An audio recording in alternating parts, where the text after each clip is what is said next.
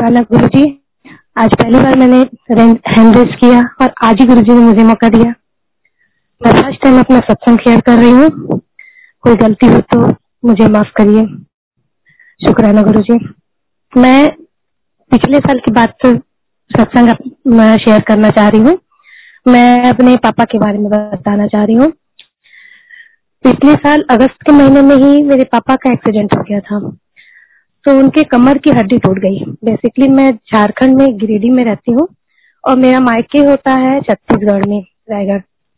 तो ऐसा तो तुरंत लगता है कि हम अपने पापा के पास तुरंत ही पहुँच जाए, मगर उस, ऐसा हुआ कि रिजर्वेशन सेम डे का मिला नहीं।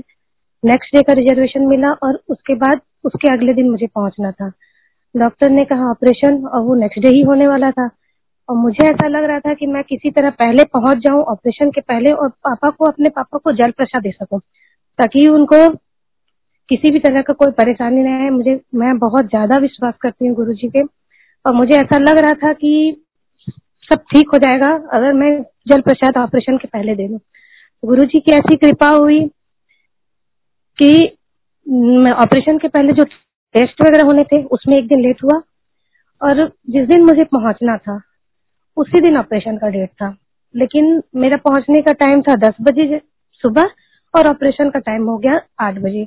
मेरे भाई ने डॉक्टर से पूछा तो बोले, कोई बात नहीं, जो मिलने आना चाहते हैं, मिल लीजिए। हम आराम से बारह बजे ऑपरेशन का टाइम देते हैं। इतने इजी वे में डॉक्टर कोऑपरेट किए कि हम लोगों ने सोचा हुआ भी नहीं था। जो सारे टेस्ट हुए पापा के ऑपरेशन के पहले, उन्होंने उसमें हीमोग्लोबिन बहुत ही कम था। तो एक बोतल ब्लड उसी दिन चढ़ा, जिस दिन मतलब ऑपरेशन के एक दिन पहले। और डॉक्टर ने कहा कि दो बोतल और आपको रेडी रखने होंगे, दो डोनर आपको रखना होगा। तो हम लोग, दो तीन लोग थे तो हम लोग सोचे भी थे कि हम लोग कोई डोनेट कर देंगे, फिर वहाँ ब्लड बैंक से उनको मिल जाएगा। इस तरह का था। तो जिस दिन ऑपरेशन होना था, उसके दो घंटा पहले हम लोग आराम से पहुँच गए। बहुत अच्छे से सब बातचीत हुई। पापा भी ठीक थे। पेन था उनको थोड़ा। लेकिन वो दवाई वगैरह से तो उतना पता नहीं चलता है, फिर ऑपरेशन के लिए ले गए, उसके पहले मैंने गुरु जी का जल प्रसाद उनको पिलाया। आप विश्वास नहीं करेंगे संगत जी, ऑपरेशन के वक्त किसी भी तरह का कोई भी परेशानी नहीं हुआ, ब्लड की भी ज़रूरत नहीं पड़ी, डॉक्टर भी खुद हैरान थे।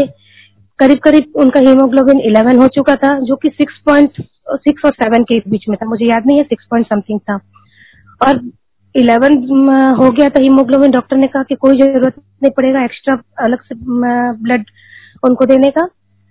सेवेंटी एट ईयर्स मेरे पापा का एज है।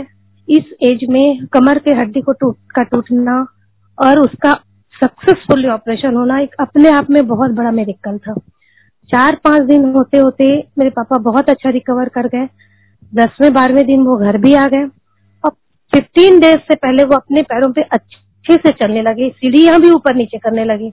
आज एक साल हो गया, कुछ भी उनको प्रॉब्लम नहीं है। बहुत अच्छे से है। आज मेरे मायके में पहले गुरु जी को नहीं मानते थे उतना, लेकिन जिस दिन से मैंने जल प्रसाद पे लाया, वो मेरे कल उन्होंने सब देखा। सब कोई उनका रिस्पेक्ट करते हैं गुरु जी का, और सब उनको मानने लगे हैं। जय गुरु जी शुक्राना गुरु जी